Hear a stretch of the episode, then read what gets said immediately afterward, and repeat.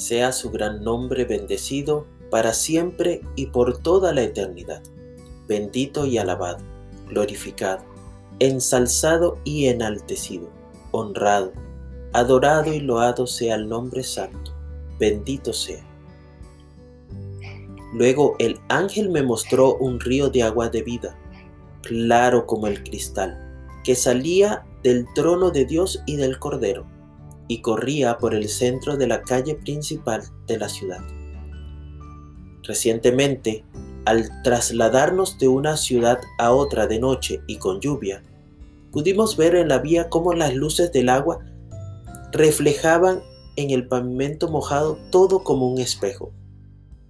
Parecía que estabas transitando por una vía transparente. El agua hacía el efecto espejo de los árboles columnas y barreras. Un verdadero espectáculo, porque no lo ves de lejos, ya que vas rodando sobre ello. Al tener la bendición de Dios, de permitirte ver la belleza en algo simple, te imaginas lo que será estar en la ciudad celestial y contemplar el río de agua de vida. Muchos son los que anhelamos estar junto al río y encontrarnos con nuestros seres queridos que ahora descansan a quienes le dijimos tal vez, nos veremos junto al río. Este río refleja lo maravilloso, sublime y perfecto del Señor, así como también reflejará cada rostro sonriente de los que estarán allí.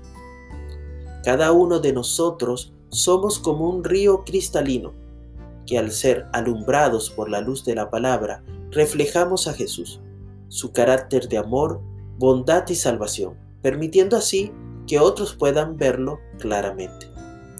En este día, aparte de prepararte para tu encuentro semanal con el Creador, prepara tu ser para poder reflejar la hermosura de Dios en ti y que otros puedan verlo en cada aspecto de tu vida. Que el Eterno te bendiga y te preserve. Que el Eterno ilumine su rostro hacia ti y te otorgue gracia. Que el Eterno eleve su rostro hacia ti y ponga paz en ti.